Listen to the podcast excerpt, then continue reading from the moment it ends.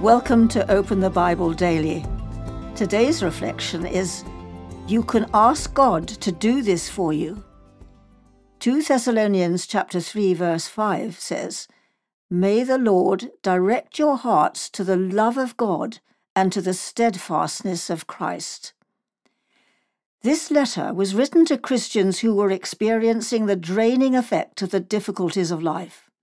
You may be thinking, that's me. I'm constantly drained by difficulties in my home, tensions at work, endless visits to the doctor, ongoing pain, difficulties in my marriage, a wayward son or daughter. And so you find yourself saying, I need love and I need patience. Notice something wonderful about this verse. Paul is not asking Christians to do something for God.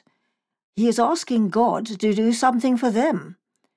He is saying to these Christians, I see what you are up against, and I am asking God to do something special for you.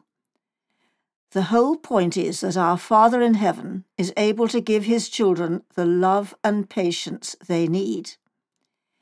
If these Christians were brimming full of love and overflowing with patience, there would be no need for this prayer. The whole point of the prayer is that Paul is asking God to give them what they do not have in themselves.